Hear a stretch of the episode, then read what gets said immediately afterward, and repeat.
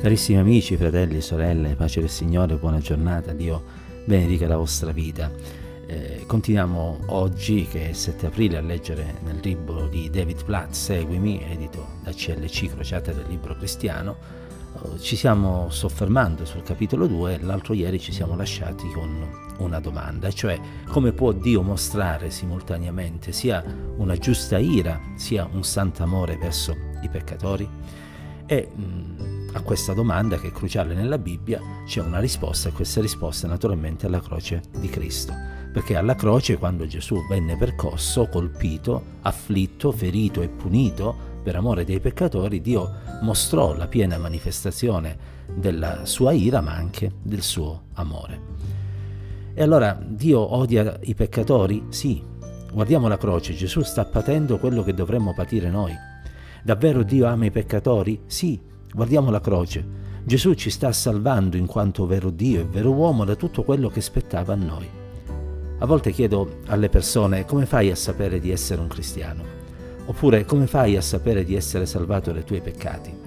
La risposta più comune che ascolto da parte di cristiani professanti è perché ho deciso di credere in Gesù, oppure perché ho chiesto a Gesù di salvarmi vari anni fa o perché ho dato la mia vita a Gesù.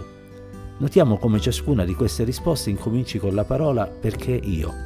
E tali risposte non sono sbagliate e vi assicuro che il mio scopo non è quello di comportarmi da poliziotto delle parole.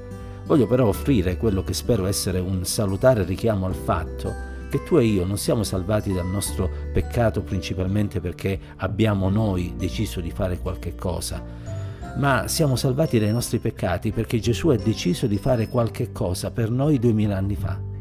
È sulla base della sua grazia, della sua misericordia, del suo amore nel venire a noi che siamo peccatori incapaci di salvarci che eh, noi possiamo essere invitati a seguirlo. L'amore di Dio nella vita e nella morte di Cristo è il solo fondamento della vera salvezza. Continua l'autore del libro. Ho precedentemente descritto come Heather ed io progettassimo di adottare nostro figlio Caleb fin da prima che lui fosse nato, proprio come Dio aveva pianificato di adottarci come suoi figli da prima che noi fossimo nati.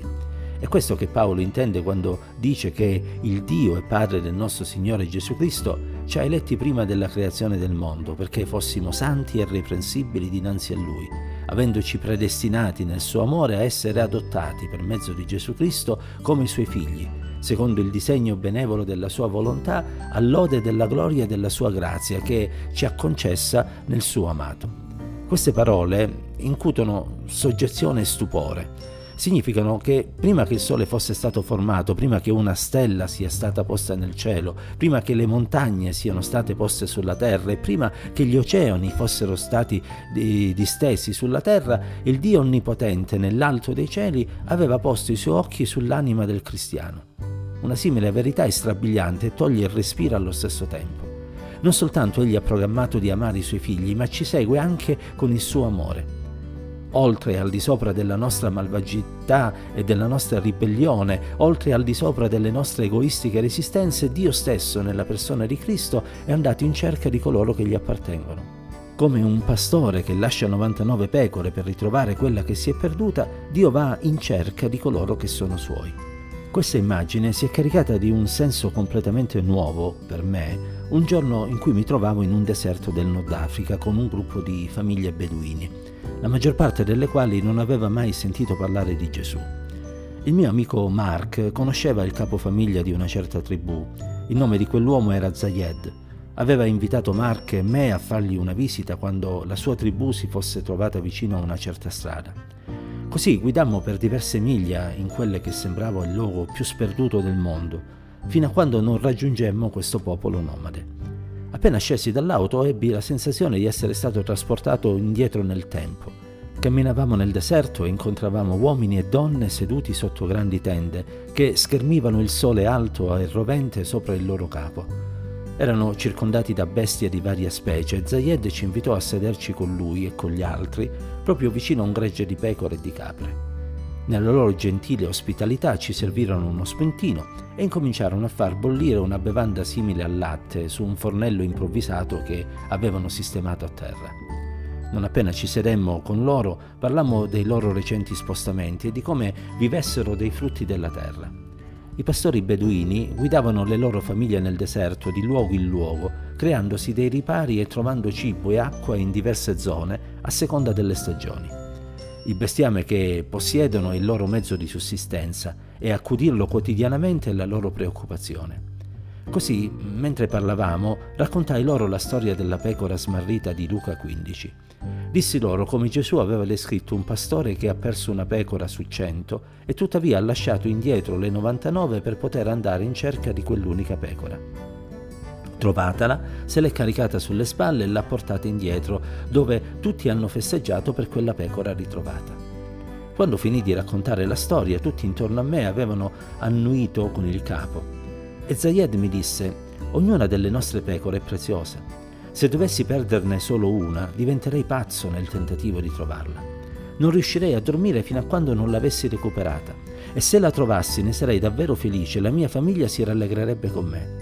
Sorrisi, quindi, e dissi a Zayed, alla sua famiglia e ai suoi amici, questa storia è un'immagine dell'amore di Dio per noi. Dio ci ha creati e noi siamo preziosi per Lui.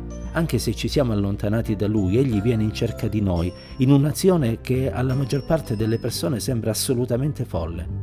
Dio ha mandato suo figlio a morire sulla croce per i nostri peccati, in modo che noi potessimo essere salvati per mezzo di Lui. Continuai. Proprio come tu gireresti lungo e largo alla ricerca della tua pecora, voglio che tu sappia che Dio ha fatto un lungo tratto di strada per venire a cercare i suoi figli, fino a quando questi non siano stati trovati. Continueremo la prossima volta con la lettura del libro. Quello che voglio ricordare a tutti quanti noi è che questa iniziativa che Dio pone in essere di andare alla ricerca di ogni perduto è qualcosa di attuale, che ci parla dell'interesse che Dio ha per ogni uomo. E quello che voglio anche sottolineare, che più avanti vedremo nel leggere questo libro, è che l'autore non sta parlando qui di una sorta di predestinazione, nel senso che Dio vada alla ricerca soltanto di alcuni e ne tralasci altri. Dio va alla ricerca di ogni uomo e di ogni donna. È vero, egli sa nella sua onniscienza chi eh, si lascerà trovare da lui e chi invece si ribellerà a lui. Ma il Vangelo è per tutti e Dio non fa delle preferenze, come è scritto in Atti capitolo 10, ma Dio offre la salvezza ad ogni donna e ad ogni uomo. E Dio stamattina sta cercando te anche attraverso queste parole, perché desidera fare un'opera grande nella tua vita. Perciò dona il tuo essere a Lui eh, realizza che Egli ti ama e che vuole fare un'opera grande nella tua vita. Pentiti, umiliati, ravvediti, cerca la sua faccia, cerca il suo perdono, accetta la grazia di Dio nella tua vita e vedrai che tu sarai veramente una persona felice perché ti sentirai in pace con Dio e avrai la certezza che nell'eternità non dovrai subire la condanna eterna dello stagno ardente di zolfo e di fuoco, ma ritro- ti ritroverai nella sua presenza per godere con lui per tutta l'eternità. Che Dio ci accompagni e ci benedica ancora oggi. Pace del Signore a tutti quanti voi.